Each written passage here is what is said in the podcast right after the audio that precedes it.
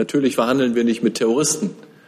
Aber die Taliban repräsentieren ein soziales Milieu oder einen Teil der afghanischen Gesellschaft, den man nicht ignorieren kann. Und es wird nur gelingen, äh, Afghanistan auf Dauer zu stabilisieren, wenn dieser Teil der Gesellschaft, nicht der, wohlgemerkt, nicht der, der äh, Terrorismus unterstützt oder gar praktiziert, sondern dieser Teil der Gesellschaft, der äh, ein solches, solches Gedankengut hat, irgendwie in ein äh, afghanisches staatliches und gesellschaftliches Gemeinwesen integriert werden äh, kann.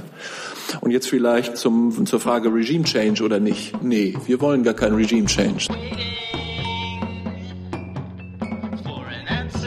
Guten Tag, liebe Kolleginnen, liebe Kollegen. Ich begrüße herzlich in der Bundespressekonferenz zur Regierungspressekonferenz mit der stellvertretenden Regierungssprecherin Ulrike Demmer die uns gleich aus dem Kabinett berichten wird, und den Sprecherinnen und Sprechern der Ministerien. Liebe Hörer, hier sind Thilo und Tyler. Jung und naiv gibt es ja nur durch eure Unterstützung. Hier gibt es keine Werbung, höchstens für uns selbst. Aber wie ihr uns unterstützen könnt oder sogar Produzenten werdet, erfahrt ihr in der Podcast-Beschreibung. Zum Beispiel per PayPal oder Überweisung. Und jetzt geht's weiter. Frau von Tiesenhausen ähm, hat eben gesagt, dass sie heute ausnahmsweise etwas früher gehen muss, um 13.45 Uhr. Deshalb ziehen wir gleich nach dem Bericht aus dem Kabinett und möglichen Fragen dazu Fragen an das Bundesfinanzministerium vor. Und ähm, es müssen andere auch pünktlich um 14 Uhr gehen, sodass wir versuchen, heute in der Zeit zu bleiben, die wir uns auch als Richtgröße für die Pressekonferenzen vorgenommen haben, nämlich eine Stunde bis 14 Uhr. Ähm, ja, fangen wir an. Frau Demmer aus dem Bundeskabinett. Ganz genau. Ähm, das Kabinett hat heute den 26. Subventionsbericht für die Jahre 2015 bis 2018 beschlossen. Die Subventionspolitik der Bundesregierung ist Bestandteil einer soliden und zukunftsorientierten Haushalts- und Finanzpolitik. Die Subventionsquote verblieb 2016 aufgrund der positiven wirtschaftlichen Entwicklung bei 0,7 Prozent des BIP und damit auf dem niedrigen Niveau der letzten Jahre. Für die Haushaltsjahre 2017 und 2018 zeichnet sich ein geringfügiger Anstieg auf 0,8 Prozent des BIP ab. Der Volumenanstieg beruht vor allem auf einer Aufstockung der Zukunftsinvestitionen in den Bereichen Breitbandausbau, energetische Gebäudesanierung und Energieeffizienz. Ferner wurden elf neue Finanzhilfen unter anderem für Pumpen, Heizungsoptimierung und Zuschüsse zum Kauf elektrisch betriebener Pkw eingeführt. Um die Umsetzung der subventionspolitischen Leitlinien voranzubringen, hat die Bundesregierung in diesem Jahr eine systematische Evaluierung von 32 Steuervergünstigungen durch externe Gutachter beauftragt. Hierdurch unterstreicht die Bundesregierung ihren Willen, die subventionspolitischen Leitlinien konsequent umzusetzen und öffentliche Mittel effizient und wirkungsorientiert einzusetzen. Darüber hinaus wird seit dem 25. Subventionsbericht für jede einzelne Maßnahme anhand der deutschen der deutschen Nachhaltigkeitsstrategie eine Nachhaltigkeitsprüfung durchgeführt, bei der ökonomische, ökologische und soziale Auswirkungen im Sinne der nationalen Nachhaltigkeitsstrategie geprüft werden. Und der Bundesverkehrsminister hat im September 2016 die Ethikkommission Automatisiertes und vernetztes Fahren eingesetzt. Der Auftrag lautete, ethische Leitlinien für das automatisierte und vernetzte Fahren zu erarbeiten. Dieses unabhängige Expertengremium unter der Leitung des ehemaligen Bundesverfassungsrichters Di Fabio hat seine Beratungsergebnisse in insgesamt 20 ethischen Regeln zusammengefasst und seinen Bericht im Juni 2017 vorgelegt. Die Bundesregierung stimmt den Ergebnissen der Kommission vollumfänglich zu und sie wird auf deren Grundlage die Weiterentwicklung des automatisierten und vernetzten Fahrens vorantreiben sowie die notwendigen nationalen und internationalen Maßnahmen initiieren. Der heute im Kabinett beschlossene Maßnahmenplan der Bundesregierung beinhaltet äh, folgende Initiativen. Da kann ich mal ein paar aufzählen. Zum einen die konsequente Anpassung des deutschen Straßenverkehrsrechts an den technologischen Fortschritt automatisierter Systeme. Dann geht es um den Ausgleich zwischen, den zwischen der Erhebung von Daten und der Gewährleistung der informationellen Selbstbestimmung. Äh, es geht um das Vorantreiben der internationalen Standardisierung automatisierter Systeme, um eine sichere grenzüberschreitende Nutzung zu ermöglichen. Und es geht um die verbindliche Regelung, dass bei unausweichlichen Unfallsituationen ein Sachschaden immer einem Personenschaden vorzuziehen ist und dass jede Qualifizierung von Menschen nach persönlichen Merkmalen wie etwa Alter oder Geschlecht unzulässig ist. Das war's aus dem Kabinett. Danke, Frau Demmer. Dann von mir noch ein äh, Nachtrag, das habe ich eben vergessen. Wir wollten Sie hinweisen darauf, dass am kommenden Wochenende, also am 26. und am 27. August, parallel zum Tag der offenen Tür der Bundesregierung traditionell auch Tag der offenen Tür hier in der Bundespressekonferenz ist. Es sind mehrere Kabinettsmitglieder zu Gast.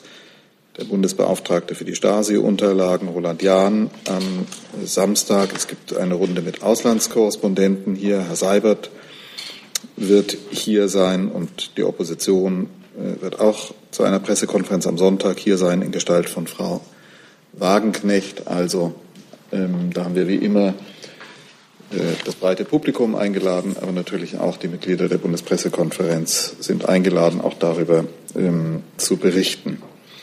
Das als Nachtrag an der Stelle. Dann kommen wir zu Ihren Fragen. Zunächst zum Bericht aus dem Kabinett, Subventionsbericht. Wirft das Fragen auf?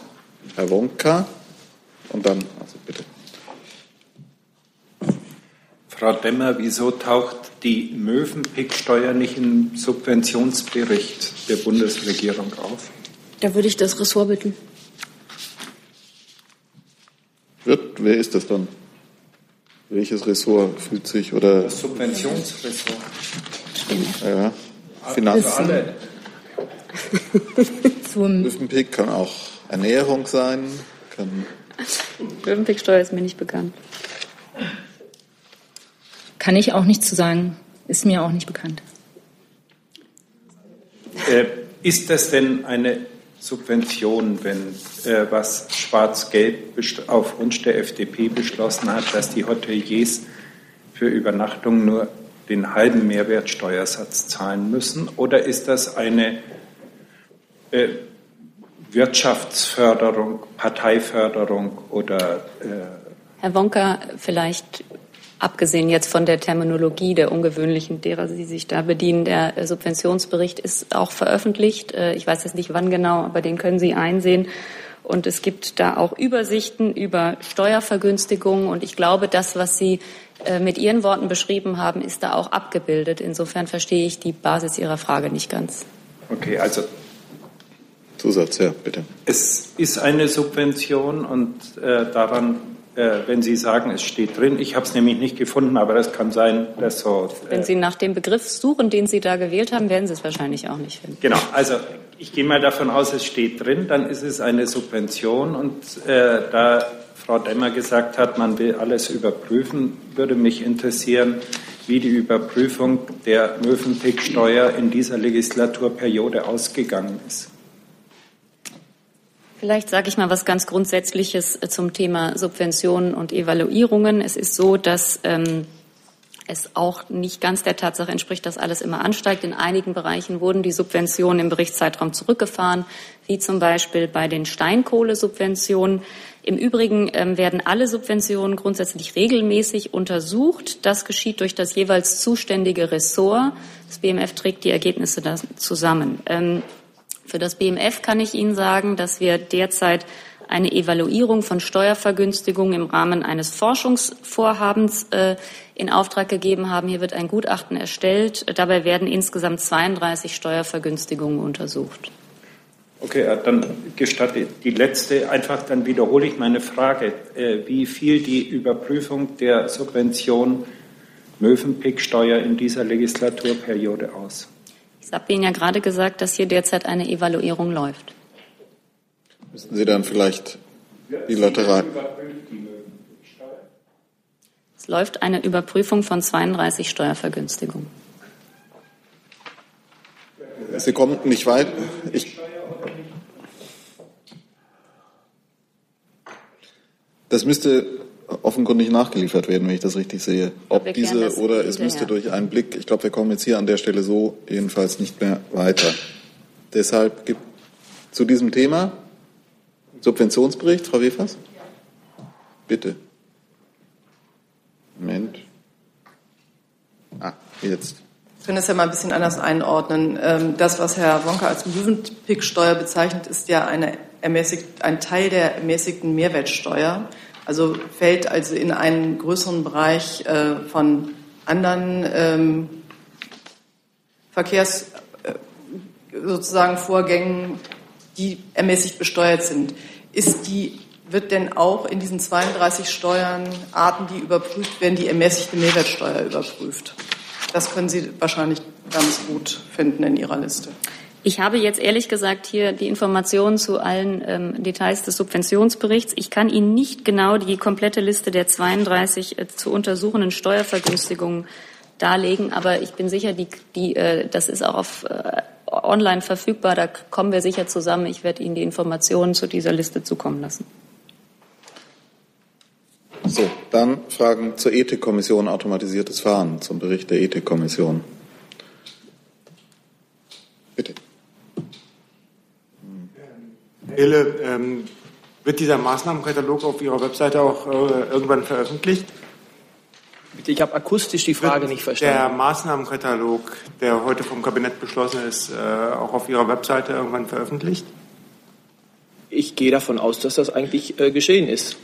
Also ich hab gucke jetzt, ich gucke offen gesehen. gesagt nicht, äh, nicht halbstündlich auf unsere Seite, aber ich äh, schaue mir das nochmal an und äh, ja, klar. Weitere Fragen dazu? Dann, weil ich jetzt schon verschiedene Meldungen zu anderen Themen habe, nochmal die Gelegenheit, mit Blick auf die Zeit vorab Fragen an das Bundesfinanzministerium zu stellen. Frau Wefers. Ähm, Ich habe eine Frage zu einem Bericht der Bild-Zeitung äh, an das Bundesfinanzministerium. Äh, da wird ähm, gemeldet, dass der Bundesfinanzminister an einer ähm, Erweiterung oder Neuaufstellung des EMS arbeitet in Abstimmung mit Frankreich, um äh, dort Ländern zu helfen, die auch in konjunkturellen Schwierigkeiten sind oder bei Naturkatastrophen.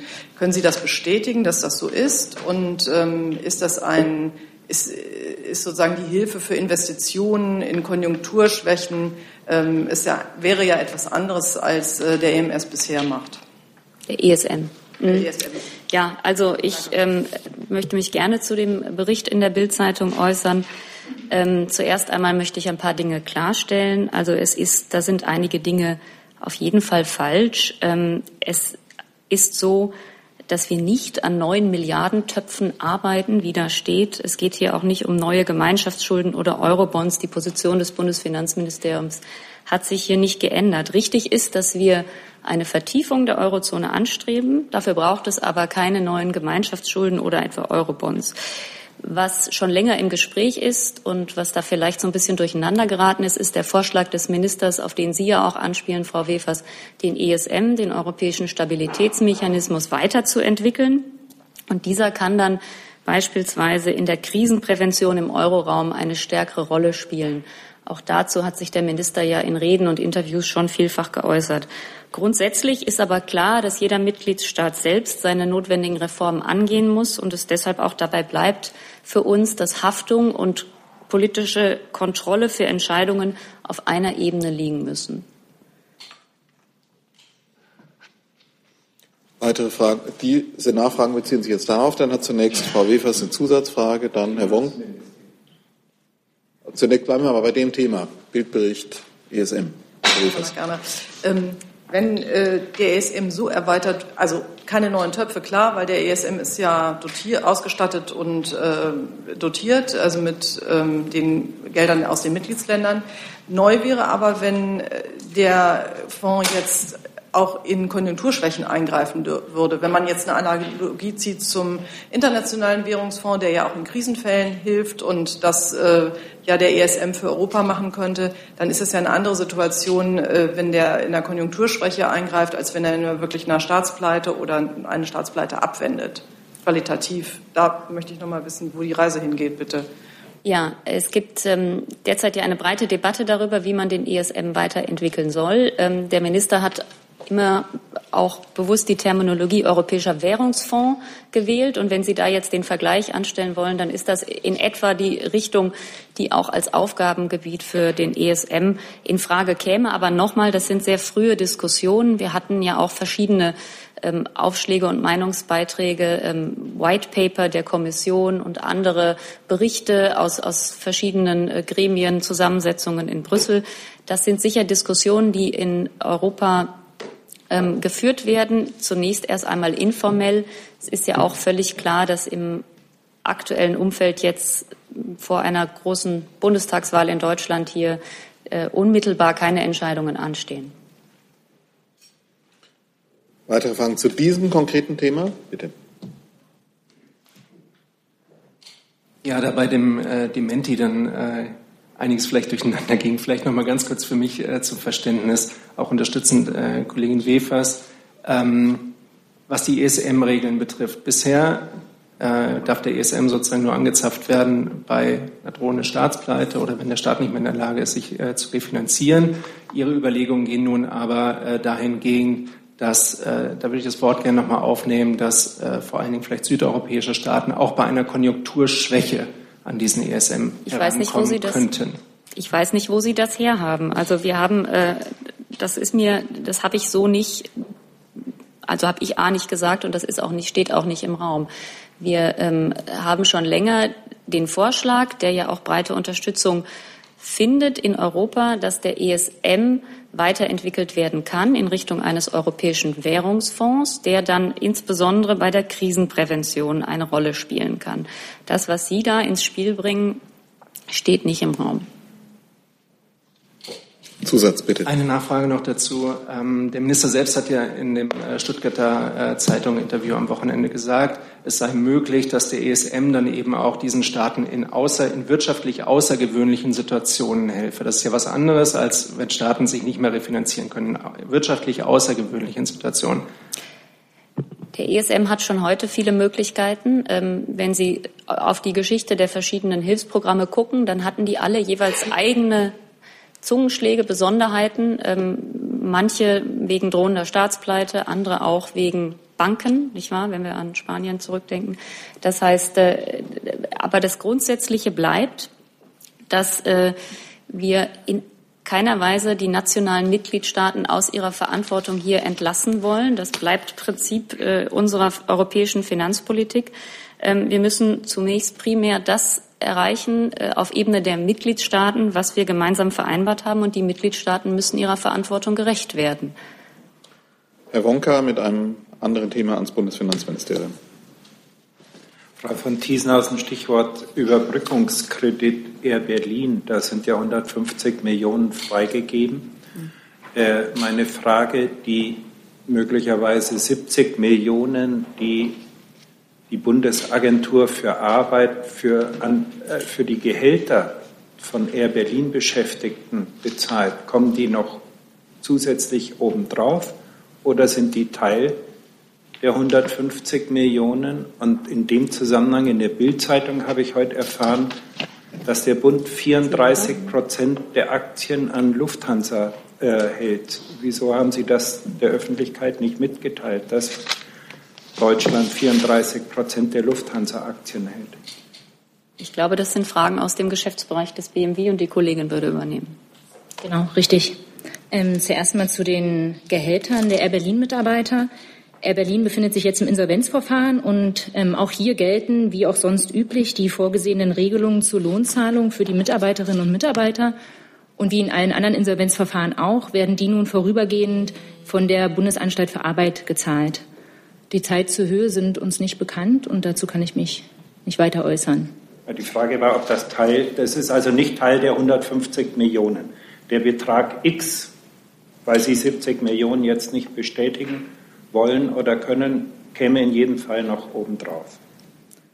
Da das Gehälter sind, die von der Bundesanstalt für Arbeit gezahlt werden und der Kredit nicht an die Bundesanstalt für Arbeit geht, ähm, gehe ich davon aus.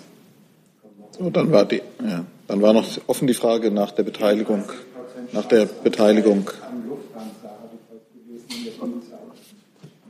Ja, das ist ähm, nicht richtig. Wir halten da keine, keine 34 Prozent mehr. Zur Klarstellung nochmal, Sie halten keine Beteiligung oder keine 34 Prozent? Keine Beteiligung meines Wissens. Das, ist, das war mein Stand. Das ist richtig so, ja. Okay. Da ich jetzt keine Fragen mehr ans Finanzministerium speziell hatte, nehmen wir das einfach als Übergang. Gibt es andere Fragen zum Thema Air Berlin? Das ist nicht der Fall. Dann gehen wir ins offene Feld und da haben sich Herr Steiner und Herr Jung gemeldet. Ja, ähm, ich habe als erstes eine Frage an Herrn Plate. Und zwar nochmal im Rückgriff auf das, was Sie am Montag gesagt haben im Fall Akanli. Äh, da hatten Sie gesagt, wenn ich es richtig in Erinnerung habe, ähm, dass es in, die, in letzter Zeit oder in den vergangenen Monaten keinerlei ähm, Kontakt wenn ich es richtig verstanden habe, zwischen deutschen Behörden und Herrn Akanli bezüglich der Red Notice gab. Ähm, jetzt schreiben türkische Zeitungen davon, dass Herr Akanli allerdings im Jahr 2015 von der deutschen Interpol-Stelle, ich gehe davon aus, dass das BKA gemeint ist, äh, auf diese Red Notice aufmerksam gemacht worden sei. Was können Sie uns dazu sagen? Ist es so, dass in der Vergangenheit, also nicht in letzter Zeit oder vor kürzerer Zeit, äh, ein entsprechender Kontakt bestand und eine entsprechende Information von Herrn Akanli bestand? Ähm, ja, vielen Dank für die Frage. Also dieser äh, Beitrag äh, offenbar einer türkischen Zeitung ist mir inhaltlich nicht bekannt. Ähm, ich höre das offen gestanden jedenfalls selber. Also ich als Person höre das zum ersten Mal, dass das BKA das ist die deutsche Interpol-Kontaktstelle äh, mit Herrn ähm, Akanli im Jahr 2015 in Kontakt gewesen sein soll. Ich will das gerne nochmal nachprüfen. Mein bisheriger Sachstand war, dass es keine Kontakte zwischen dem BKA und Herrn Akanli in dieser Sache gegeben hat. Es ist grundsätzlich bei Interpol-Ersuchen Red Notices, äh, äh, gerade wenn sie nicht umgesetzt werden, so, äh, dass geschaut wird, muss man eine äh, Gefährdetenansprache machen und dann ist das die Sache der zuständigen Landesbehörde, das zu tun tun. Es ist äh, damals äh, Herr Akanli in Nordrhein-Westfalen aufhältig gewesen, sodass das BKA äh, die nordrhein-westfälischen Behörden entsprechend informiert hat, ähm, ob und wenn ja, in welcher Weise die gegebenenfalls auf Herrn Akandi zugegangen sind, müsste man dort erfragen. Kontakt zwischen BKA und Herrn Akandi war mir nicht bekannt, aber ich prüfe das, lasse das nachprüfen und würde es nachreichen, wenn es einen gegeben hätte. Zieht sich Ihre Frage auch darauf? Neue Themen. Herr Jessen dazu? Dann bitte. Ja, Herr Dr. Herr Dr. Plate, da das bei der letzten Sitzung noch ein wenig unklar war, äh, zum einen hatte die Information äh, aus, ich glaube 2013 dann, hatte sie einen Red Notice Charakter oder nicht? Das war, glaube ich, noch nicht so ganz klar. Und zweitens, ist der Informationsstand auch jetzt der, dass es nach der Information 2013 keine weitere entsprechende Anfrage, vor allem in jüngerer Zeit gegeben hat, zumindest keine, die das BKA erreicht hat. Ja, also ich dachte, das sei klar gewesen, aber für den Fall, dass nicht, sage ich gerne nochmal. Also es handelte sich 2013 um eine Red Notice ohne Artikel 3 Hinweis seitens Interpol und äh, weitere Nachfragen oder weitere Red Notices, äh, die über diesen Weg verbreitet worden wären und das BKA erreicht hätten, wären mir jedenfalls äh, nicht bekannt und dass äh, dieses Nicht-Bekanntsein ist sozusagen auf Grundlage eigentlich einer, äh, einer Abfrage des BKA, ähm, ob es da, ob es da weitere sozusagen Ersuchen oder Zugehen der türkischen Seite auf das BKA gegeben habe, ähm, sind mir jedenfalls auf dieser Grundlage nicht bekannt. Zusatz. Ja. Das nicht jetzt. Würde bedeuten in der Logik, dass wenn es ein neues Ersuchen gegeben hat, dass das dann bilateral stattgefunden haben müssten, müsste zwischen Türkei und möglicherweise Spanien. Jedenfalls Deutschland hat nichts erreicht. Richtig verstanden? So würde ich das auch interpretieren. Ein dritter äh, möglicher Weg äh, wäre mir jetzt jedenfalls ehrlich gesagt nicht bekannt, sodass ich zu der gleichen Schlussfolgerung käme wie Sie. Themenwechsel, wenn ich es richtig sehe, und damit ist Herr Jung dran. Ich habe mehrere Fragen zur Afghanistan-Strategie der Amerikaner und die deutsche Reaktion darauf. Ähm, ich glaube, Frau Demmer hat gestern verlauten lassen, dass die Bundesregierung einen Dialog mit Teilen der Taliban fordert. Frau Demmer, mit welchen Teilen der Taliban? Ähm, das AA hat uns gestern mitgeteilt, dass man weiter für Reformanstrengungen plädiert und Afghanistan auf dem Weg zu einer stabilen und selbst, zu einem selbstbestimmten Staatswesen unterstützen möchte. Das ist ja ein bisschen was anderes, als was Herr Trump angekündigt hat, nämlich der, der starke Satz war ja, wir werden den Afghanen nicht vorschreiben, wie sie leben oder ihre komplexe Gesellschaft regieren sollen. Wir machen keine Staatenbildung mehr, wir töten Terroristen. Herr Schäfer, wie passt das mit Ihrem Wunsch zusammen? Und danach habe ich noch mal eine Frage.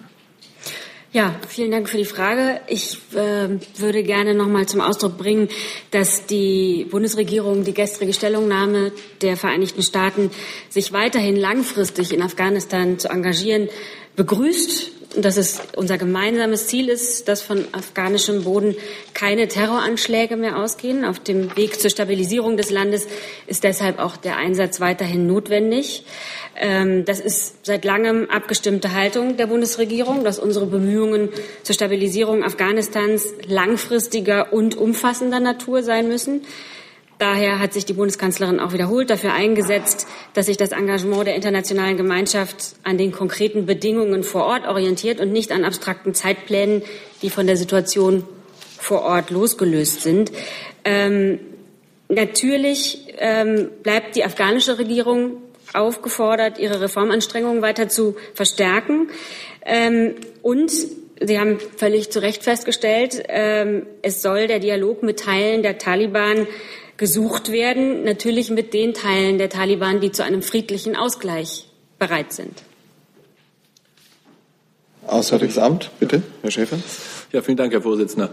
Ähm, also ich glaube, zunächst mal muss man erläutern, ich habe das äh, in den in den Meldungen über die Rede von Präsident Trump äh, auch in den deutschen Zeitungen gar nicht so recht gefunden, dass die Amerikaner ja auf unterschiedliche Art und Weise, eigentlich auf zweierlei Art äh, in, in Afghanistan militärisch aktiv sind. Der größere Teil des amerikanischen Engagements ist der Teil, den wir mit ihnen teilen, nämlich der Einsatz unter dem Dach der NATO. Ähm, ähm, und äh, auch für diesen Teil gilt, dass die Alternativen, die beiden, die im Raum standen, im Vergleich zu dem, was der amerikanische Präsident jetzt entschieden hat, für uns ungleich schwieriger gewesen wären. Denn äh, es gab ja drei Entscheidungsvarianten nach dem, was man nachlesen kann. Entweder die Amerikaner ziehen sich total zurück, dann wäre uns gar nichts anderes übrig geblieben, als etwas Ähnliches zu tun, weil die Amerikaner nun mal das militärische Rückgrat unseres Engagements in Afghanistan äh, bereitstellen. Oder zweitens, die Amerikaner privatisieren den, ihren militärischen Einsatz in Afghanistan. Das hätte für uns womöglich unabsehbare Folgen gehabt. Ich kann mir schlecht vorstellen, dass die Bundeswehr jetzt mit, den, mit Blackwater äh, aufs engste äh, zusammengearbeitet hätte. Und deshalb ist es doch schon mal äh, ein Schritt in die richtige Richtung, dass die Amerikaner, dass auch dieser Präsident sich entschieden hat, das zu tun, was seine Vorgänger auch getan haben, nämlich äh, Seite an Seite mit der internationalen Gemeinschaft und damit auch mit uns den äh, Weg zu gehen, äh, Afghanistan auch militärisch weiter stabilisieren äh, zu wollen. Und da haben jetzt die Gespräche bereits im Vorfeld der Entscheidung des amerikanischen Präsidenten stattgefunden. Das ist ja der Grund dafür, dass ihm auch so etwas zur Entscheidung vorgelegt worden ist. Und diese Gespräche werden wir jetzt, das Kanzleramt, das Verteidigungsministerium und das Auswärtige Amt mit unseren amerikanischen Partnern und mit allen anderen, die in Afghanistan am Start bleiben wollen, fortsetzen. Vielleicht nur ein Wort zu Taliban und Aussöhnung. Ob wir das wollen oder nicht. Natürlich verhandeln wir nicht mit Terroristen. Aber die Taliban repräsentieren ein soziales Milieu oder einen Teil der afghanischen Gesellschaft, den man nicht ignorieren kann. Und es wird nur gelingen, äh, Afghanistan auf Dauer zu stabilisieren, wenn dieser Teil der Gesellschaft, nicht der, wohlgemerkt, nicht der, der äh, Terrorismus unterstützt oder gar praktiziert, sondern dieser Teil der Gesellschaft, der äh, ein solches, solches Gedankengut hat, irgendwie in ein äh, afghanisches staatliches und gesellschaftliches Gemeinwesen integriert werden äh, kann. Und jetzt vielleicht zum, zur Frage Regime Change oder nicht. Nee, wir wollen gar kein Regime Change, sondern wir unterstützen Afghanistan dabei, das zu tun, was äh, viele afghanische Regierungen seit 15 Jahren, nämlich nach der Überwindung des fürchterlichen Taliban-Regimes 2001, 2002 versuchen, nämlich ein Staatswesen zu schaffen, das auf eigenen Beinen stehen kann, das selbsttragend ist und in dem es mindestens grundlegende, fundamentale Menschenrechte gibt. Und darin unterstützen wir die afghanische Regierung. Der afghanische Präsident bekennt sich immer wieder genau dazu.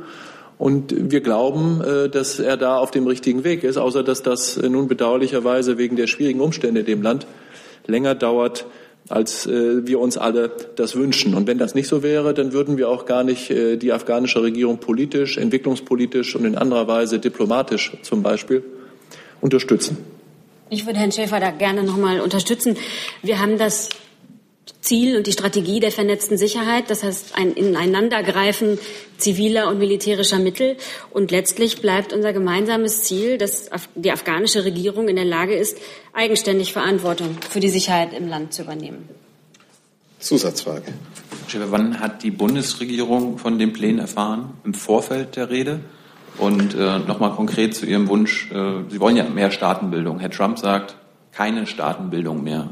Und nochmal, wir er will Terroristen töten. Wie schätzt die Bundesregierung diese Ansage ein, nun Terroristen, Taliban, IS-Kämpfer zu töten? Erstens, äh, die Bundesregierung ist vor der Rede von äh, Präsident Trump äh, unterrichtet worden. Zweitens, ähm, es braucht gar kein Staats- und Nation-Building mehr, sondern ähm, der Weg, den äh, die afghanische, der afghanische Staat und alle konsekutiven afghanischen Regierungen eingeschlagen haben, entspricht grosso modo äh, unseren Vorstellungen von einer guten und friedlichen Zukunft Afghanistans. Und deshalb unterstützen wir Afghanistan dabei, Afghanistan dabei, das genauso zu machen, wie sie sich das vorgenommen haben und wie sie das gegenüber der internationalen Gemeinschaft auch immer ähm, deutlich sagen. Und deshalb ist das Jungteam, was der amerikanische Präsident auch gegenüber der afghanischen Regierung aufgestellt hat, sagen, wir helfen euch, aber wir erwarten auch von euch, dass ihr bestimmte Dinge tut.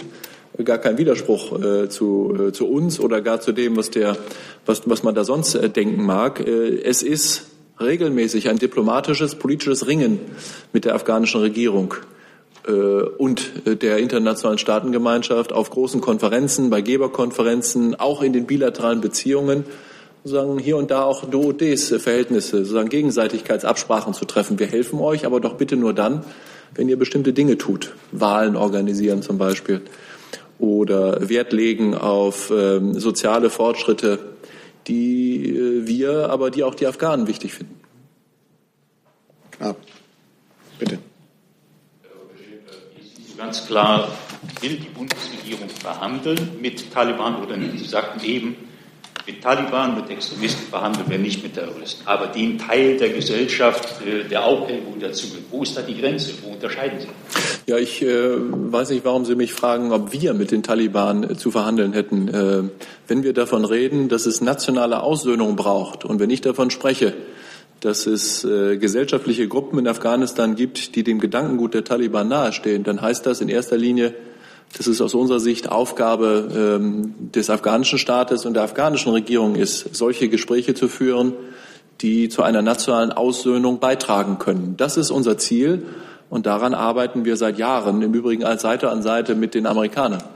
Und äh, da gibt es, glaube ich, auch aus der Rede des amerikanischen Präsidenten oder der Entscheidungen, die da aus dem Weißen Haus herausgekommen wären vorgestern Abend, überhaupt keinen Grund äh, davon, äh, Abstriche zu machen. Also ich bin da ziemlich zuversichtlich, dass wir auch in diesem Punkt mit äh, der amerikanischen Administration keine Widersprüche haben. Und äh, da sind wir, wenn man ehrlich ist, nicht wir, sondern die afghanische Regierung noch nicht so recht vorangekommen. Jedenfalls nicht schnell genug und auch nicht deutlich genug. Das ist auch innenpolitisch höchst umstritten und sehr schwierig für den afghanischen Präsidenten.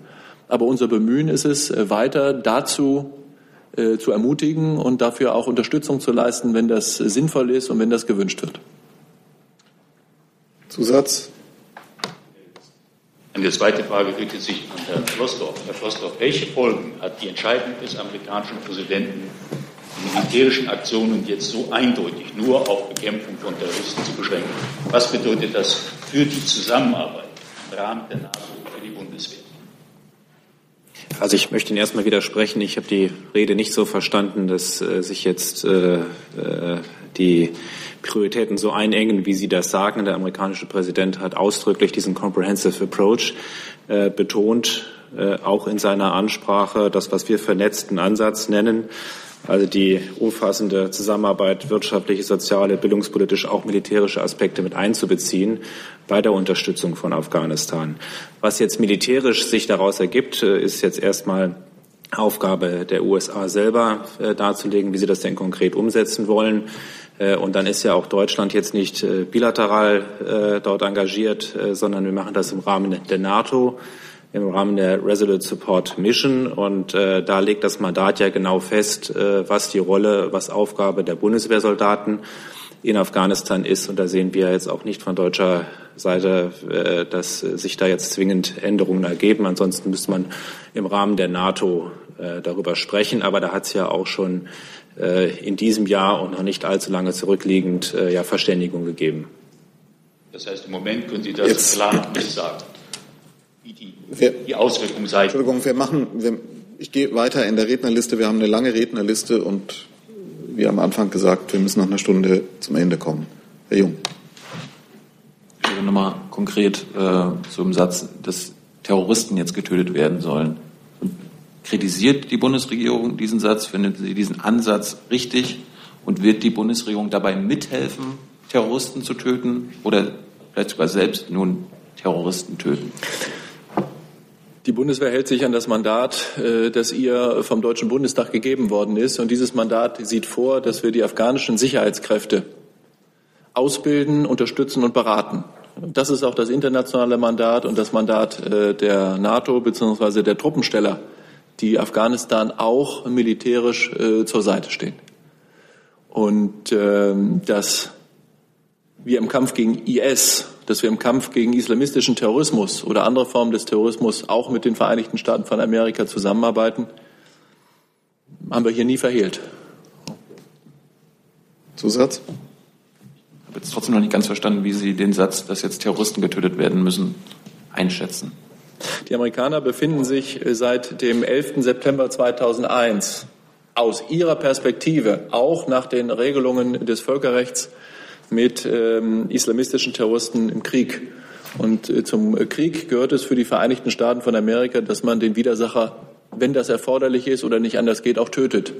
Das haben wir in der Vergangenheit auch, äh, auch erlebt äh, und das nehmen wir zur Kenntnis.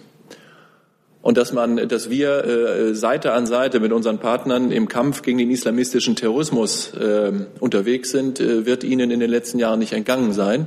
Es gibt etwa im Kampf gegen IS in Syrien und Irak eine große, breite internationale Koalition, die auch militärisch gegen IS vorgeht.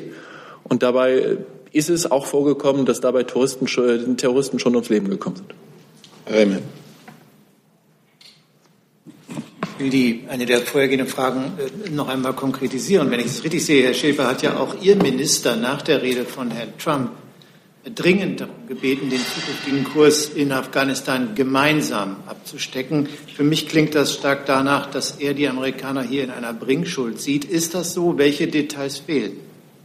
Naja, was ähm, ähm, wir seitdem es den internationalen Militäreinsatz in Afghanistan gibt, tun, ist, dass wir uns miteinander abstimmen, dass dabei die Vereinigten Staaten von Amerika völlig unabhängig davon, wer im Weißen Haus das Sagen haben mag, eine führende Rolle spielen, ist genauso äh, selbstverständlich, einfach weil das militärische Engagement der Amerikaner so viel größer ist als das äh, aller anderen Partner, dass die bei allem, äh, was wir gemeinsam entscheiden, äh, eine ganz wichtige, ja herausgehobene Rolle spielen. Wir haben es immer erlebt, in den letzten 15 Jahren, dass äh, die Vereinigten Staaten von Amerika sich mit uns und, uns in, und den anderen Partnern, die in Afghanistan militärisch unterwegs sind, eng abgestimmt haben. Und wir haben überhaupt keinen Grund oder Veranlassung äh, zu der Annahme, dass das jetzt und in Zukunft nicht auch der Fall wäre. Und äh, jetzt haben wir eine Entscheidung in Washington, die unter den obwaltenden Umständen in USA und in Afghanistan für uns aus unserer Sicht die beste ist.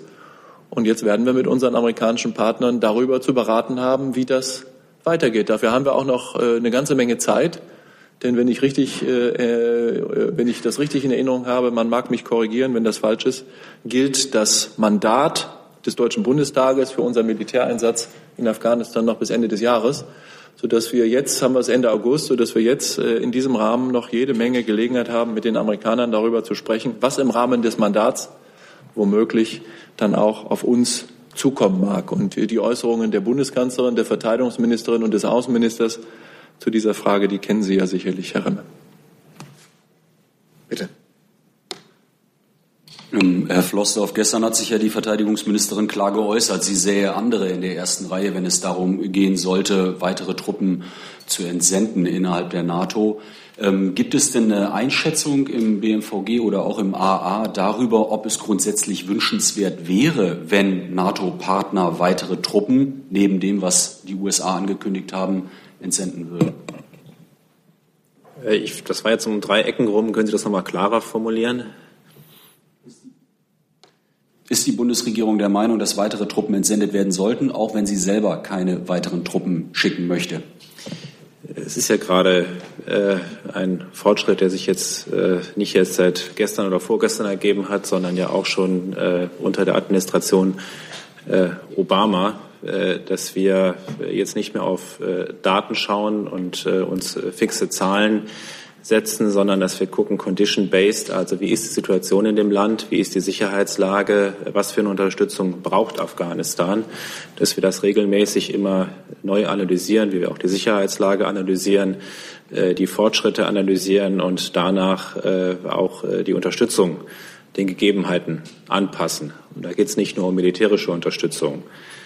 Äh, es ist wichtig für uns, äh, und da kann ich auch nur unterstreichen, was Herr Schäfer gesagt hat, äh, dass es eine, ein substanzielles amerikanisches Engagement militärischer Art in Afghanistan gibt, weil auch alle Verbündeten mit darauf angewiesen sind. Dass die Ministerin sich gestern dahingehend nochmal eingelassen hat, und das ist ja auch in einer Linie mit den Einlassungen der Bundeskanzlerin anlässlich des Besuchs des NATO-Generalsekretärs auch hier, sie nicht sieht, dass Deutschland in der ersten Reihe jetzt derjenigen ist, auf die sich jetzt die Blicke richten, äh, wenn das militärische Engagement, was die Zahlenstärke angeht, verstärkt wird, äh, ist darauf zurückzuführen, dass Deutschland heute schon der zweitgrößte Truppensteller in Afghanistan ist, dass Deutschland zu Beginn des vergangenen Jahres seine Truppen um 18 Prozent aufgestockt hat, als viele andere Verbündete dort Truppen abgezogen und reduziert haben. Das heißt, die NATO äh, ist in Afghanistan engagiert, aber es geht über den NATO-Kreis auch hinaus. Es sind insgesamt 35 Staaten dort äh, und äh, wir sehen uns vor diesem Hintergrund nicht in der ersten Reihe. Das heißt aber nicht, dass wir nicht auch die Situation im Auge haben und gemeinsam in der NATO analysieren, was notwendig ist. Und dann, niemand kann in die Glaskugel schauen, auch das, was in der nächsten, übernächstes oder in fünf Jahren in Afghanistan für Situationen und für Voraussetzungen herrschen. Darf ich einen Satz ergänzen? Ja, Tim. Ich würde äh, das gerne unterstützen, was Herr Floßdorf gesagt hat. Äh, die äh, Äußerungen, von denen ich eben sprach, hat Herr Floßdorf ja gerade auch präzisiert. Fürs Auswärtige Amt kann ich vielleicht noch ergänzen. Ich vermag mir nicht vorzustellen, wenn die Lage so bleibt, wie sie ist, dass es an der strategischen Ausrichtung unseres Mandats und unseres militärischen Einsatzes in Afghanistan oder an der Obergrenze der Soldaten auf absehbare Zeit etwas ändert. Herr Jung. Hat die Bundesregierung eine Exit-Strategie, Herr Schäfer? Oder hängt die vollkommen an den Amerikanern? Naja, wir äh, stehen äh, in der Sache ähm, zusammen. Ich habe äh, angedeutet, dass eine militärische Präsenz der Bundeswehr und Deutschlands ohne eine militärische Präsenz der Amerikaner keinen Sinn macht. Das würden wir nicht durchhalten, weil dafür einfach unsere Präsenz mit all den Dingen, die man braucht, Nachschub, Logistik äh, etc., äh, Verletztenevakuierung gibt es, glaube ich, viele Dienstleistungen, die wir selber nicht stellen, sondern es ist ein Gemeinschaftswerk, bei dem viele Dinge ineinander greifen müssen. Und deshalb können Sie, glaube ich, hier und heute von uns auch nicht erwarten, dass Sie schon konkrete konkrete, sagen, fest ausformulierte Pläne von uns bekommen, sondern wir haben jetzt eine grundsätzliche Entscheidung in Washington. Das ist schon mal ein Schritt vorwärts. Und auf der Grundlage dieser Entscheidung müssen jetzt die Planer ran und miteinander entscheiden, äh, was das für die konkrete Planung des militärischen Einsatzes der internationalen Gemeinschaft in Afghanistan äh, bedeutet. Und äh, zu dem, was der amerikanische Präsident gesagt hat, gehört ja auch, dass er bereit ist, auch das Ausbildungsengagement der Amerikaner auszuweiten. Das zum Beispiel ist ein ganz wichtiger und auch ein richtiger Schritt, weil es letztlich noch einmal, es geht darum, die Afghanen in die Lage zu versetzen, ihr Land eigenständig, eigenständig und selbstständig sichern und verteidigen zu können. Und da sind wir eben noch nicht, weil es noch kein sich selbst tragender Prozess ist. Wir kommen zu Ihrer Frage jetzt und dann gehen wir nach rechts zu der Kollegin dort. Moment. Es gab ja heute in der Süddeutschen Zeitung einen Bericht über eine 640 Millionen Klage seitens des A1-Konsortiums. Könnten Sie das äh, bestätigen? Können Sie das bestätigen und könnten Sie auch mal erzählen, wie diese Verträge so äh, gestrickt sind? Also gibt es da eine Risikoaufteilung für den Fall, dass nicht ausreichend Lkw-Verkehr zusammenkommt? Und als letztes, äh, auf welchem Stand sind denn die anderen angedachten ÖPP-Projekte derzeit? Ganz äh, allgemein würde ich gerne mit ein paar Sätzen zu ÖPP grundsätzlich ähm, beginnen, weil da immer wieder ziemlich viel durcheinander geht. Also äh, wir haben es von dieser Stelle schon häufig gesagt, öffentlich-private Partnerschaften sind keine Privatisierung von Autobahnen. Die Autobahnen gehören dem Bund und so bleibt es auch. Bei ÖPP erfüllt ein privater Partner lediglich öffentliche Aufgaben die Vergabe von ÖPP-Projekten erfolgt auf Basis solider und detaillierter Wirtschaftlichkeitsuntersuchungen. Dabei werden nicht nur die Baukosten isoliert betrachtet. Maßstab ist die Lebenszyklusbetrachtung über einen langen Projektzeitraum. Nur wenn ein ÖPP-Projekt für den Bund mindestens ebenso wirtschaftlich ist wie eine konventionelle Beschaffung, dann wird es realisiert. Das heißt, der Bund bleibt auch bei seiner Haltung, dass aufgrund dieser Argumente ÖPP-Projekte ein sinnvolles und gutes Instrument sind. Zu dem konkreten Fall, den Sie angesprochen haben, äh, der A1, da handelt es sich um ein sogenanntes A-Modell, die in den Jahren 2005 bis 2009 realisiert worden sind. Grundlage ähm, bei diesen Modellen ist es, dass der Konzessionsnehmer, in diesem Fall die A1 Mobil GmbH, die ähm, äh, eine verkehrsmengenabhängige Vergütung bekommt. Das heißt, äh, auch der Konzessionsnehmer das Verkehrsmengenrisiko trägt.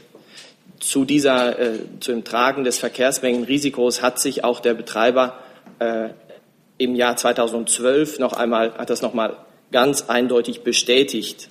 Nun gibt es seit einigen Jahren Diskussionen ähm, mit dem Betreiber über Folgen, die sich daraus ergeben haben. Ähm, Das ist, das ist nichts Neues, diese, diese Diskussion. Der Betreiber fordert eine äh, Veränderung der Vergütung. Ähm, der Bund lehnt die Forderung des Konzessionsnehmers durch, äh, allerdings ab. Ähm, zu Ihrer Frage, was passiert, wenn es zu einem Ausfall des Konzessionsnehmers kommt, dann ähm, ist es so wie bei anderen Autobahnen auch, dann fällt äh, die Aufgabe wieder zurück zum Bund. Das heißt, für Autofahrer ändert sich überhaupt nichts. Zusatz. Ja, äh, jetzt haben Sie schon eine Frage beantwortet, die ich noch nicht gestellt hatte, aber dafür äh, nochmal zurück zu dieser 640 Millionen Euro Klage. Auf welcher Basis klagt der Betreiber denn, wenn vertraglich geklärt ist, dass er das, äh, dass das Mengenaufkommenrisiko trägt? Das ist eine Frage, die Sie, äh, die Sie dem Betreiber, dem Konzessionsnehmer stellen müssen. Ich habe hier die Position für den Bund deutlich gemacht. Ihre Frage bezog sich auch darauf. Ne? Also auch nochmal zunächst eine Nachfrage. Können Sie den Eingang der Klage bestätigen? Und zum anderen äh, schreibt die Süddeutsche Staat, äh, Zeitung ja auch, dass äh, der Betreiber äh, einen Brief ans Verkehrsministerium geschrieben habe, in der er äh, große wirtschaftliche Probleme eingeräumt hat. Können Sie den Eingang dieses Briefes bestätigen und über den Inhalt noch äh, darüber hinausgehend was sagen? Den Eingang eines Briefes äh, des Konzessionsnehmers an uns, den kann ich bestätigen. Und über den Inhalt? Muss ich Ihnen von dieser Stelle, glaube ich, nicht mehr sagen. Das wird ja, ist ja äh, Gegenstand der Berichterstattung, haben Sie ja gerade auch schon zusammengefasst. Fragen hierzu? Bitte. Ja, bedeutet das, dass dann äh, der Bund einspringen wird, wenn der Betreiber ausfällt und dass dann der Steuerzahler das Geld dazu schießen muss? Und äh, heißt das, dass äh, Sie hatten vorhin, wir haben, Sie haben, der andere Kollege hat über die Transparenz, äh, über die Verträge gesprochen. Ähm, müssten die Verträge mit den Betreibern nicht so transparent sein, dass man weiß, wie die vertraglichen Grundlagen genau sind? Ich habe ja gerade eben skizziert, ähm, was äh, Grundlage dieses Modells äh, ist, ähm, das von 2005 bis 2009 umgesetzt worden ist. Ähm, können Sie die Frage noch mal wiederholen? Die Frage ist, ob der Bund das Geld dazu schießen muss und ob dann, logisch, dass dann sozusagen Steuerzahlergeld dafür aufgewendet werden muss, wenn dieses Modell scheitert und äh, A1 Mobil ähm, nicht mehr ähm, sozusagen diese äh, nicht mehr als Betreiber zur Verfügung steht. Nun, die vertraglichen Grundlagen sind ja klar. Ich habe gesagt, das Verkehrsmengenrisiko, das ist der, einer der zentralen Punkte bei diesem Modell liegt beim äh, Betreiber. Und ähm, es sind in, in, den Verträgen auch geregelt, was passiert, wenn es zu einem Ausfall kommt. Das habe ich gerade eben auch gesagt. Wenn es zu einem Ausfall des äh, Konzessionsnehmers kommt, fällt, äh, der, fallen die Aufgaben, die bisher durch den Konzessionsnehmer ähm, erbracht worden sind, wieder zurück an den Bund. Ich habe jetzt noch mehrere Nachfragen zu Zusatz. Zusatz, äh, also der Bund zahlt dann. Der Bund zahlt dann was? Der Bund zahlt ja, also der Bund zahlt ja grundsätzlich bei allen Autobahnen. Ich weiß nicht, was Sie meinen, was der Bund zahlt. Wenn, in der, wenn die Autobahn ein, ein Problem hat, repariert werden muss, dann muss in Zukunft da der Bund dann zahlen. In dem Moment, wo die Betreiber, also die A1, um die es ja geht, oder der Abschnitt der A1, um den es ja geht, ähm, Schaden hat oder so etwas. Wenn der Konzessionsnehmer ausfällt, fällt das, was bisher durch den Konzessionsnehmer erbracht worden ist, zurück an den Bund. So, jetzt hatten wir noch zwei Nachfragen notiert von Ihnen, von Ihnen. Und noch eine von Ihnen zu dem Thema. Dann kommen wir zum nächsten Thema, bitte. Äh, für die Baukosten äh, fällt da noch ein Abschlag des Bundes dann an den Betreiber an? Das ist eine Frage. Und zum Zweiten, äh, hat Ihr Ministerium Kenntnis von Problemen anderer Betreiber oder gibt es dort auch Diskussionen über die Höhe der Einnahmen? Zum zweiten Teil der Frage, nein, keine Kenntnis.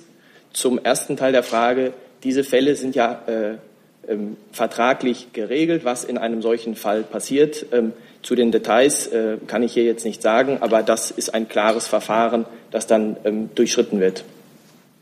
Frage von Ihnen, bitte.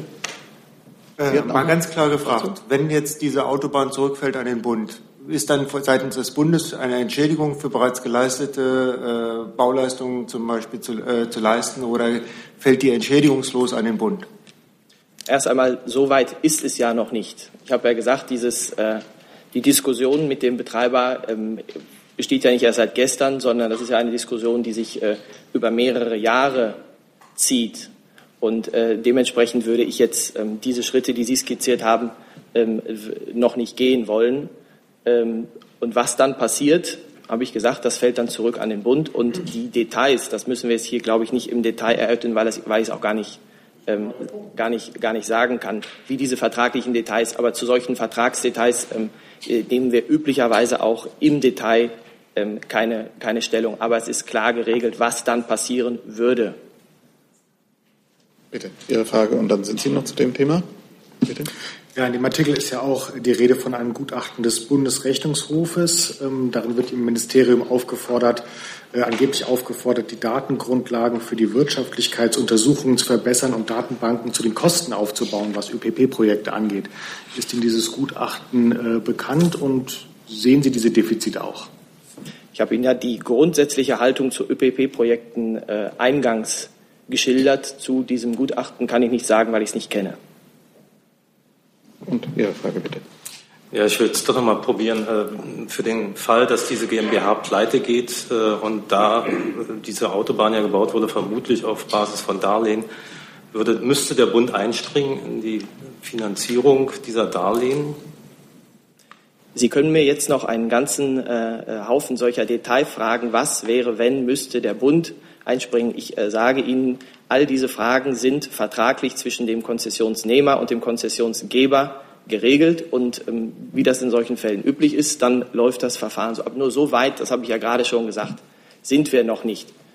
Die Diskussionen laufen schon seit einigen Jahren. Jetzt gibt es einen Brief, den ich bestätigt habe und ähm, die Positionen des Konzessionsnehmers und des Bundes sind, glaube ich, klar. Dann habe ich jetzt die Frage, achso, Ihre Frage noch und dann neben Ihnen die Kollegin. Alexander Kohn von der Funke Mediengruppe.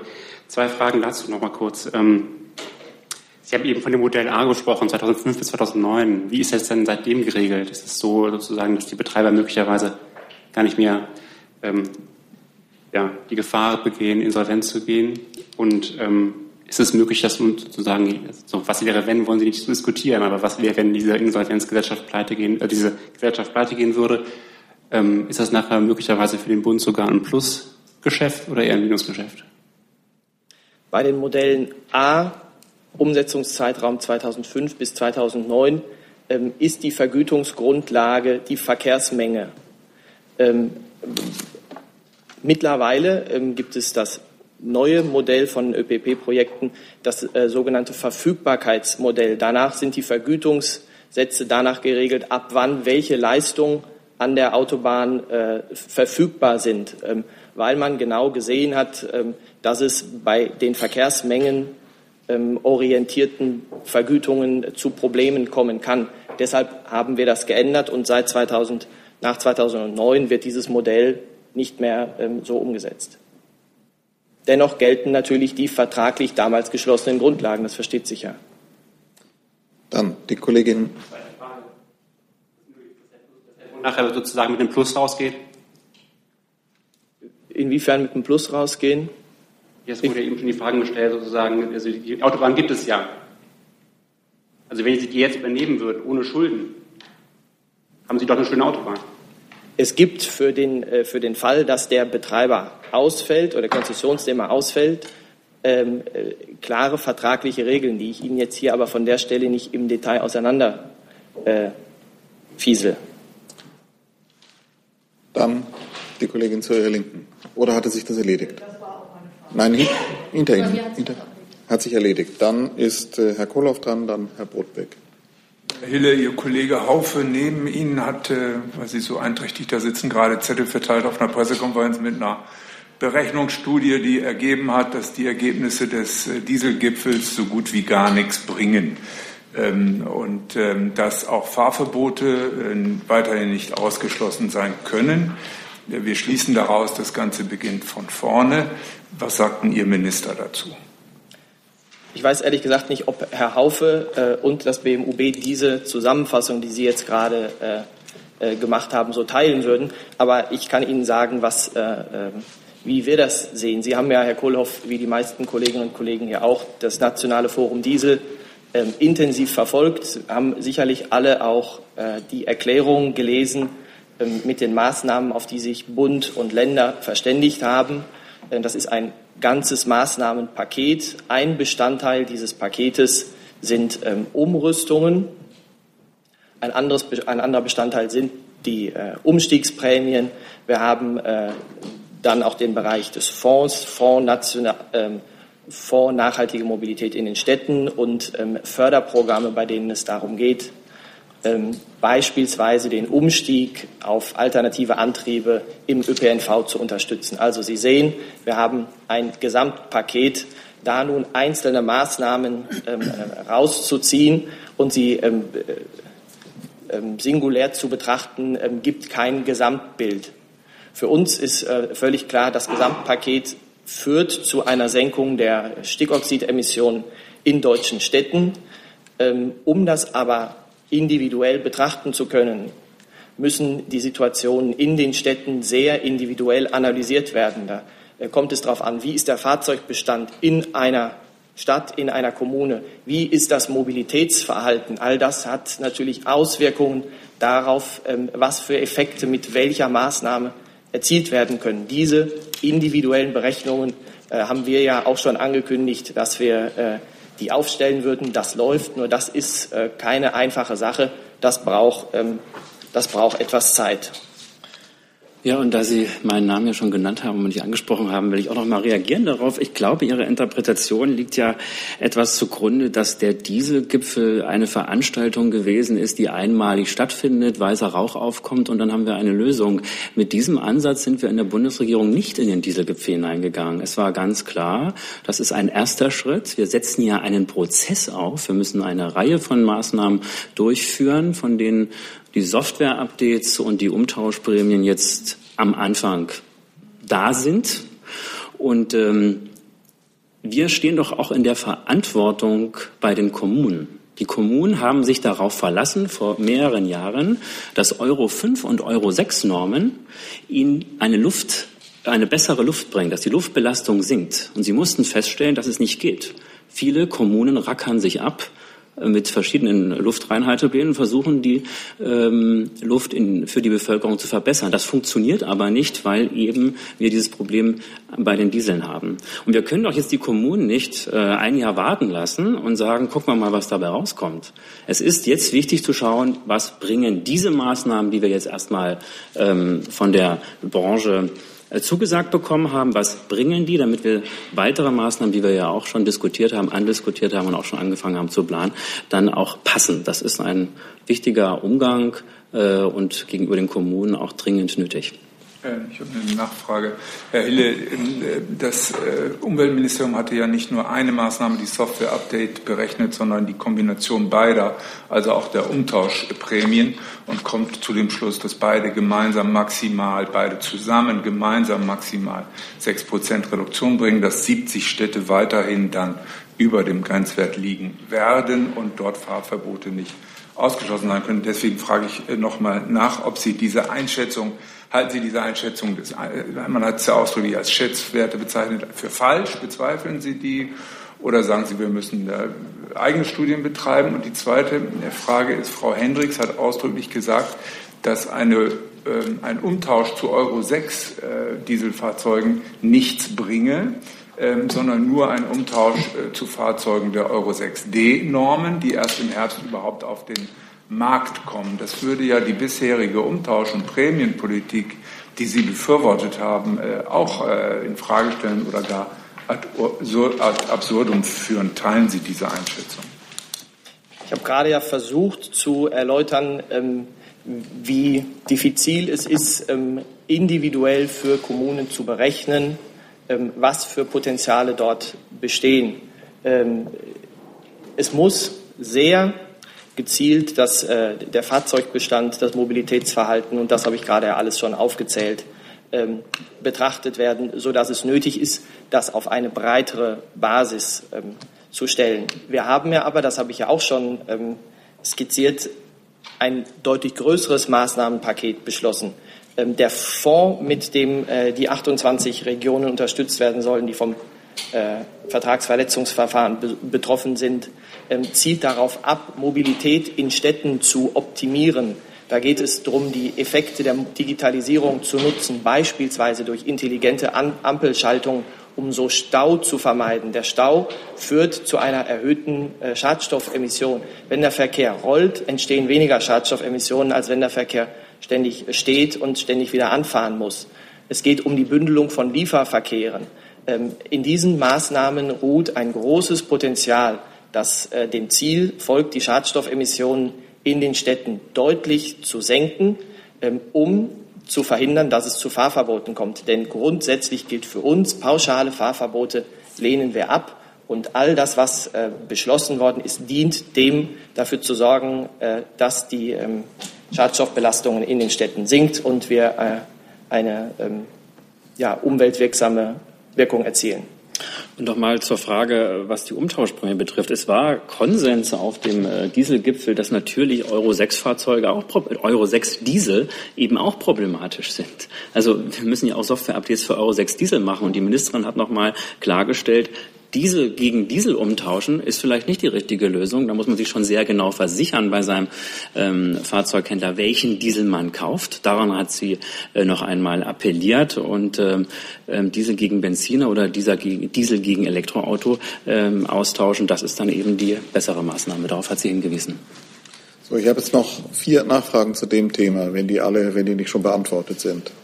Herr Steiner, Herr Jung, Herr Jessen und Herr Kollege, Sie müssen mir gleich mit Ihrem Namen noch mal helfen. Entschuldigung. Fangen wir an. Und dann habe ich Herrn Brotbeck noch mit einem anderen Thema. Und Herrn Jung und noch zwei andere Themen. Also ähm, halten Sie sich ran, bitte. So, geht auch schnell. Herr Hille ähm, und Herr Haufe. Herr Hille, Sie haben eben gesagt, ähm, diese Pläne seien noch in Arbeit, beziehungsweise die Evaluierung dessen, äh, wie das mit den Städten sein soll, wie die individuellen Konzepte dort aussehen sollen. Da würde ich gerne wissen, bis wann können Sie das konkretisieren? Und das Zweite ist an Herrn Haufe natürlich auch die Frage, wenn Sie sagen, es ist ja ein Prozess aufgesetzt worden, dann würde ich doch auch gerne, auch gerne mit Terminierung wissen, äh, ja, wie denn dieser weitere Prozess jetzt tatsächlich gestaltet sein soll. Wo sehen Sie denn da jetzt die Punkte, wann man welche nächsten Schritte angehen kann? Herr Steiner, ich glaube, da haben Sie mich missverstanden oder zwei Sachen zusammengeschmissen. Ich habe gesagt, es braucht für eine belastbare Bewertung der äh, Einsparungen äh, eine individuell, individuelle Betrachtung der äh, einzelnen Kommunen oder Regionen. Stichwort Fahrzeugbestand, Mobilitätsverhalten.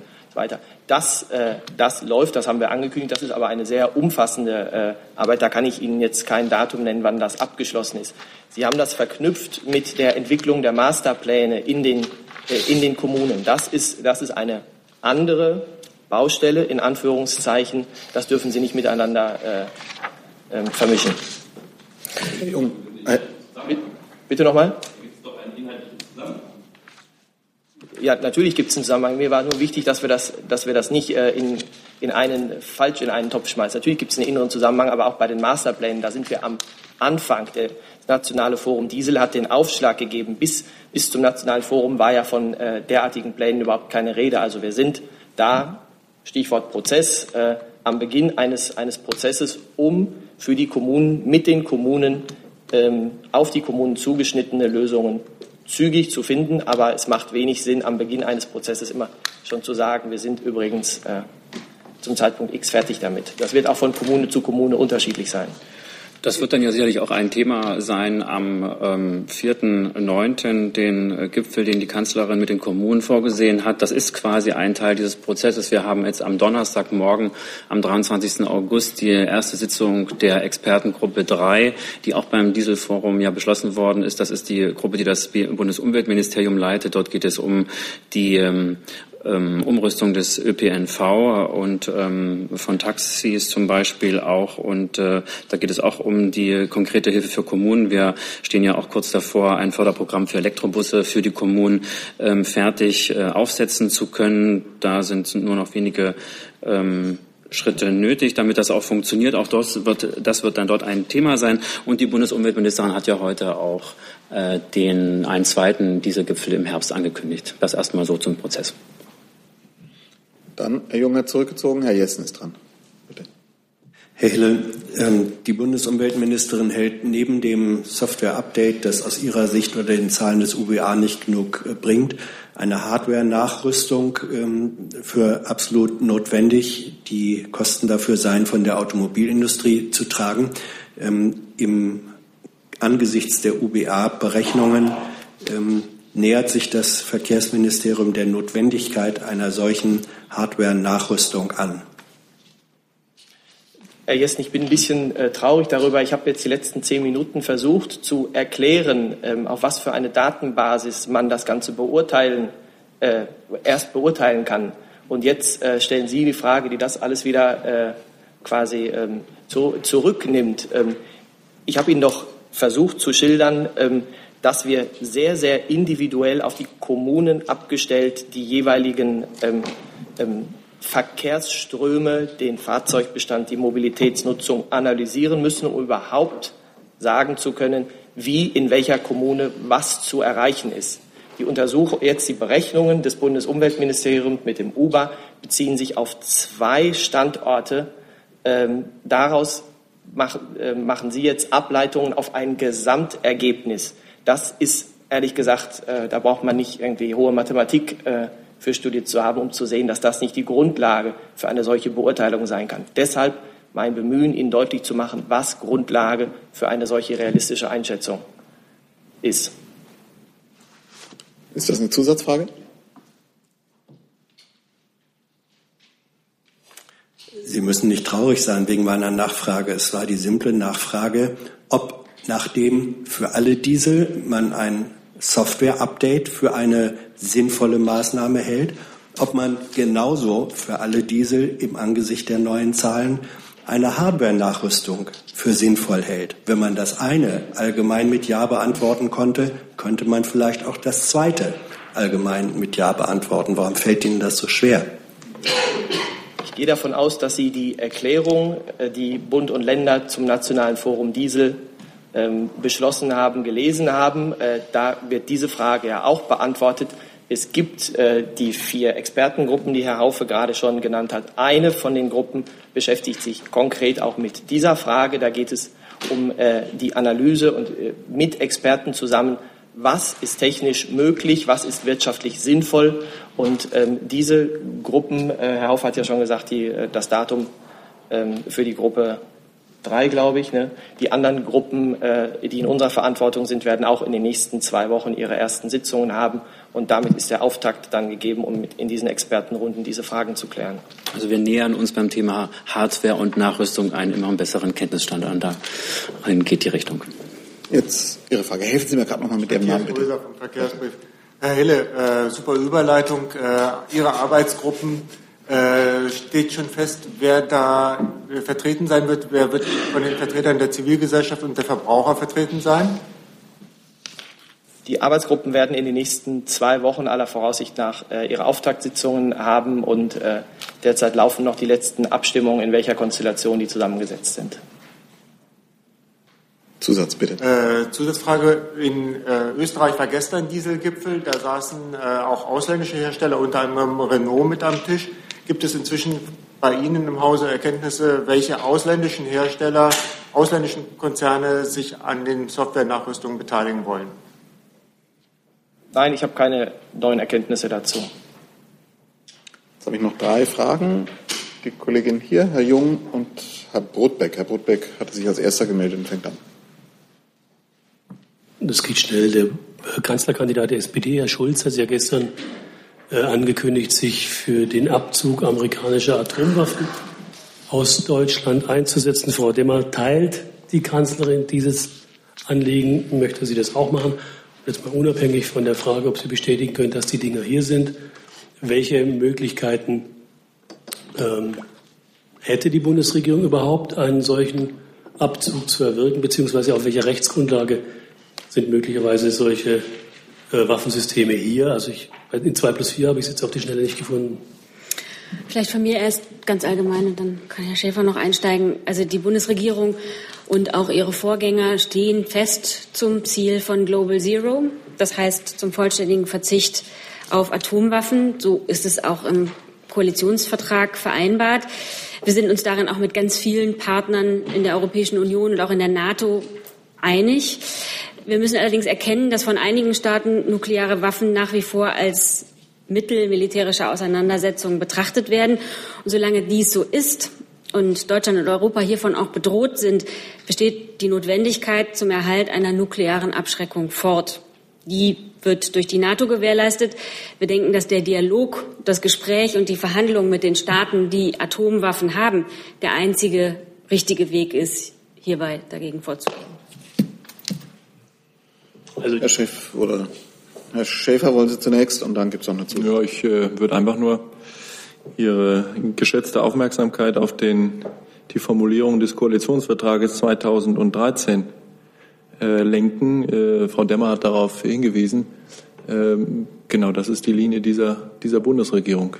Global Zero, alles zu tun, damit Global Zero so schnell wie möglich erreicht werden kann. Das setzt voraus, dass es erfolgreiche Abrüstungsgespräche gibt, die wiederum die Voraussetzung dafür sind, dass so etwas geschehen kann, äh, wie äh, das gewünscht wird. Und dieses Ziel teilt die gesamte Bundesregierung.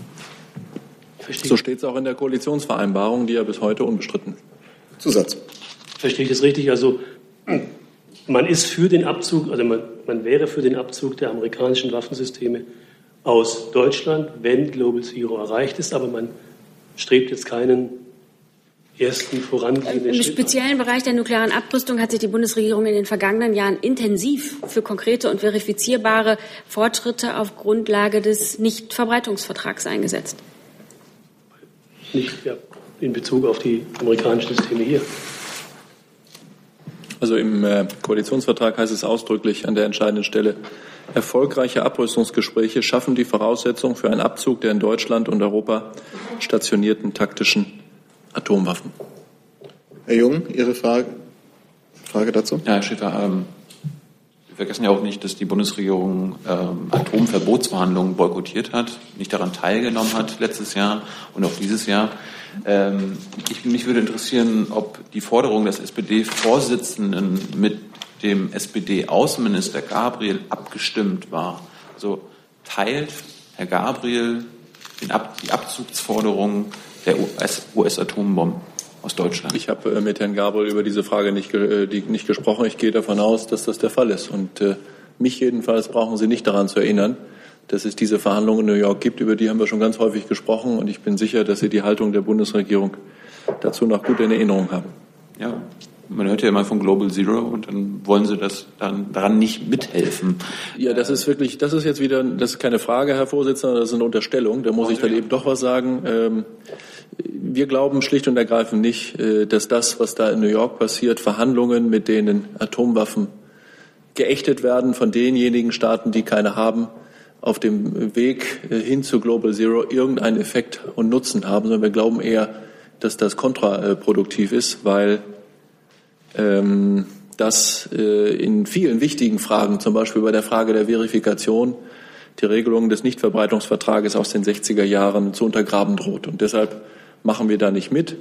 Und alles andere hat äh, Frau Demmer Ihnen bereits zu dieser Sache, äh, zu dieser Frage gesagt. Zusatz. Können Sie sagen, wie viele US-Atombomben in Deutschland gelagert sind? Oh, Sie langweilen mich, Herr Jung. Das kann ich nicht beantworten, das wissen Sie ganz genau.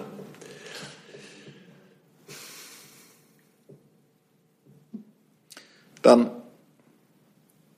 wechseln wir das Thema. Sie sind dran. Liebe Hörer, hier sind Thilo und Tyler. Jung und Naiv gibt es ja nur durch eure Unterstützung. Hier gibt es keine Werbung, höchstens für uns selbst. Aber wie ihr uns unterstützen könnt oder sogar Produzenten werdet, erfahrt ihr in der Podcast-Beschreibung. Zum Beispiel per PayPal oder Überweisung. Und jetzt geht's weiter. Ähm, Herr Schäfer, ich habe noch eine Frage. Warum ist die Bundesregierung dem dringenden Appell der UN nicht gefolgt und entsendet jetzt keine Polizisten in den Südsudan? Und ist das eine Entscheidung des Auswärtigen Amtes oder des BMI? Ich äh, bin auf diese Frage nicht äh, ohne weiteres vorbereitet. Ich kann das gerne nachtragen. Ich weiß nicht, ob das so ist, wie Sie sagen. Und dann äh, trage ich es gerne nach. Mhm. Möchten, wenn Sie möchten, können wir das bilateral machen. Dann müssen wir sagen, wo ich Sie erreichen kann. Und dann kann ich das auch mit Herrn Plate abstimmen. Ne? Wissen Sie was dazu, Herr Plate? Nee, also mir geht's, also noch kein Mikrofon, glaube ich. Ähm, wir hatten einen Nachtrag von ja. Herrn, jetzt Ihre Frage war damit, das Thema, das Sie angemeldet hatten, war das, genau. Dann also mir geht es genauso wie Herrn Schäfer. Achso, ist noch nicht auf Mikro. So. Äh, mir geht es genauso wie Herrn Schäfer, das sagt mir überhaupt nichts. Äh, müsste, ich, müsste ich mich schlau machen und dann äh, können wir gemeinsam abstimmen, äh, wessen Sache das gegebenenfalls wäre, äh, nachzutragen. Ich habe nur eine äh, Teilnachlieferung zu dem, was ich angekündigt habe, Kontakte der Türken zum BKA in Sachen Akanli. Ich habe nochmal gebeten, da nochmal in die Korrespondenz einzusteigen.